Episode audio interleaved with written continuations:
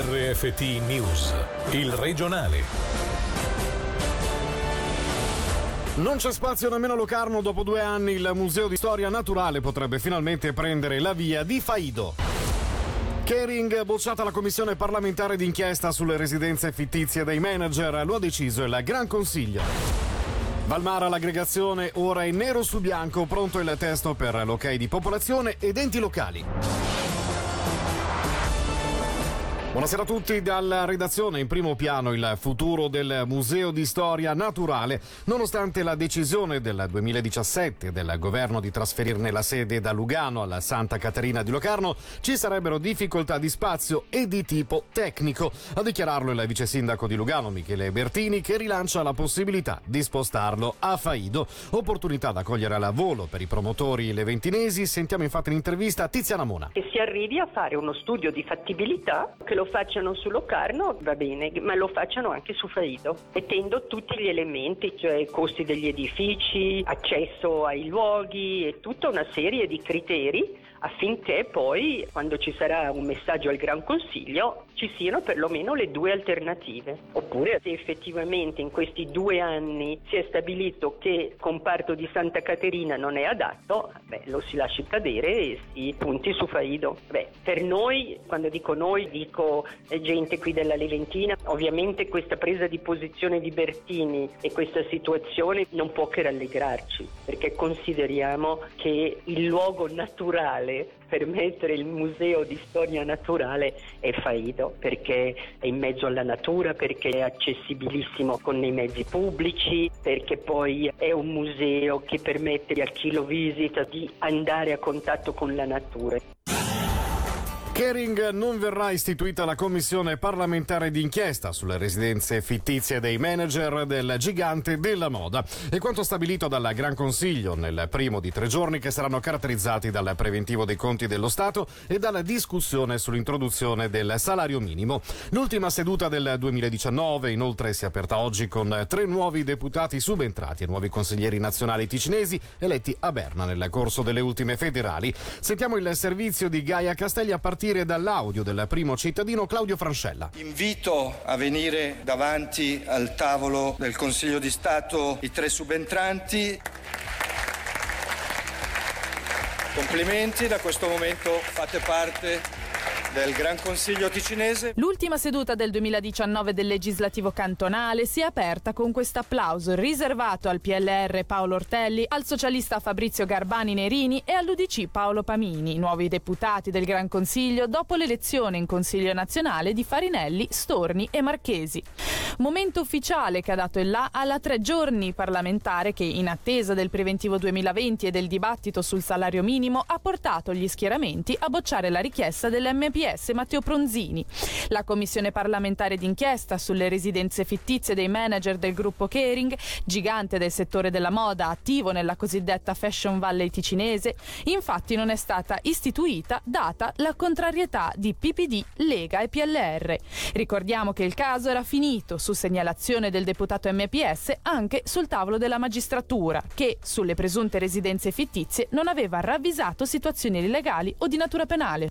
Seduta di Gran Consiglio ancora in corso, dato il fitto ordine del giorno che porterà domani alla discussione del preventivo dei conti dello Stato e mercoledì del salario minimo. Su questo tema era attesa una presa di posizione ufficiale del PLR, giunta proprio oggi in quella che è diventata una vera e propria pioggia di emendamenti, preludio di una discussione lunga e accesa. Alessio Fonfluente. Tutto ha avuto inizio 4 anni e mezzo fa, quando il popolo ha votato l'iniziativa dei Verdi. A quasi un lustro di distanza, il compromesso tra Verdi, PS, Lega e PPD in commissione della gestione per un'applicazione progressiva di una forchetta che va dai 19,75 a 20,25 franchi all'ora. La questione approderà mercoledì in Gran Consiglio e sarà una pioggia di emendamenti. Dalle 24 proposte dell'MPS, che tra le altre cose puntano a un salario minimo più alto e che valga anche per settori in cui vige un contratto collettivo con stipendi minimi inferiori, fino alla richiesta dell'UDC di legare l'entrata in vigore con l'applicazione della preferenza indigena. La discussione sarà complessa e accesa, anche visto l'ultimo ultimo emendamento a livello temporale, ovvero quello di oggi del PLR, che chiede di anticipare l'entrata in vigore al 1 luglio 2021 per poi verificare l'impatto su occupazione e salari dei residenti e portarlo a 20,50 franchi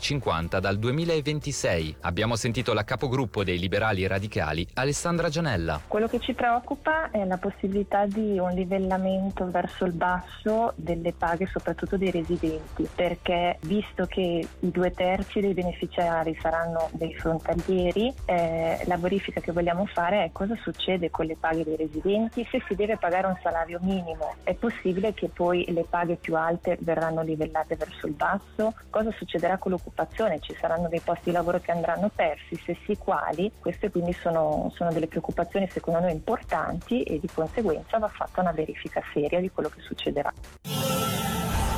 Ha presentato ricorso per andare al processo d'appello il 34enne condannato il mese scorso a 5 anni e 4 mesi di carcere per traffico di droga e riciclaggio. Si tratta, lo ricordiamo, dell'omicida del Monte Ceneri. Sentiamo Céline Lalumia. Era stato condannato a fine novembre a 5 anni e 4 mesi di carcere per aver smerciato 2 kg di coca e una decina di marijuana nell'anno in cui stava scontando in libertà condizionale la condanna a 10 anni di carcere per l'omicidio commesso nel 2009 sul Monte Ceneri, quando uccise pugno un anziano che gli aveva fatto dell'avance di tipo sessuale. Come riporta il Corriere del Ticino, l'uomo, difeso dagli avvocati Elio Brunetti e Stefano Rossi, ha inoltrato dichiarazione d'appello. Dovrà ora ricevere le motivazioni scritte della sentenza pronunciata alle criminali dal giudice Marco Villa per confermare o meno il ricorso. Prende forma l'aggregazione della Valmara. Arogno, Bissone, Maroggia, Melano e Rovio hanno firmato il rapporto definitivo sull'aggregazione.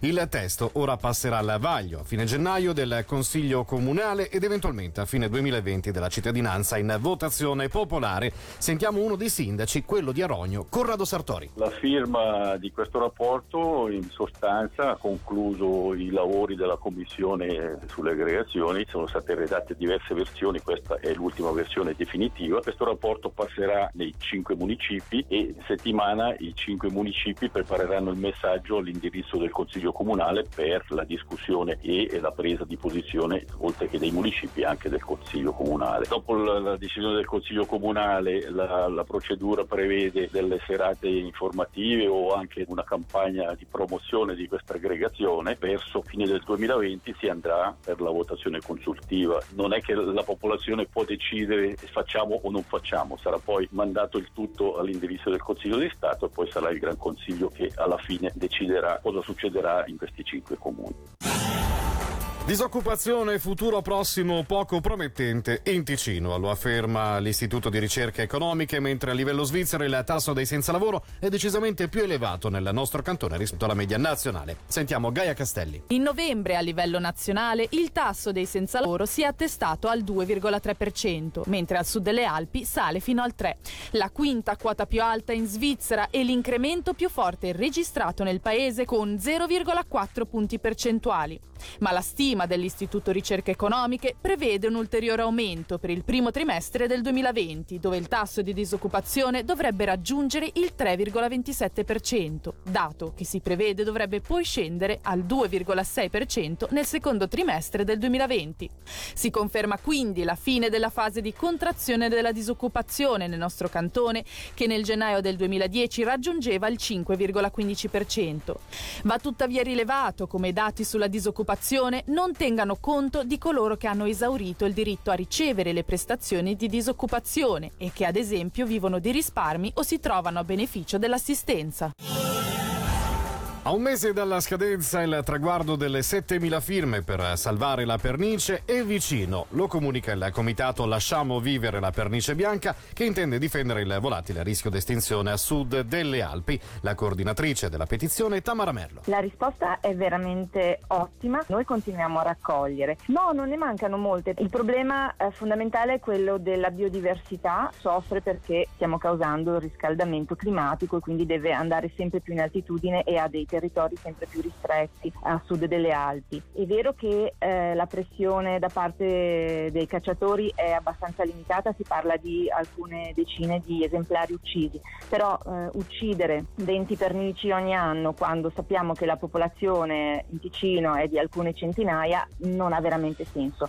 era fare in modo che questo animale simbolo delle nostre montagne continui a esistere anche in futuro, dobbiamo, ed è giusto, intervenire proteggendola e mettendo la pernice bianca nell'elenco degli animali non cacciabili in Ticino.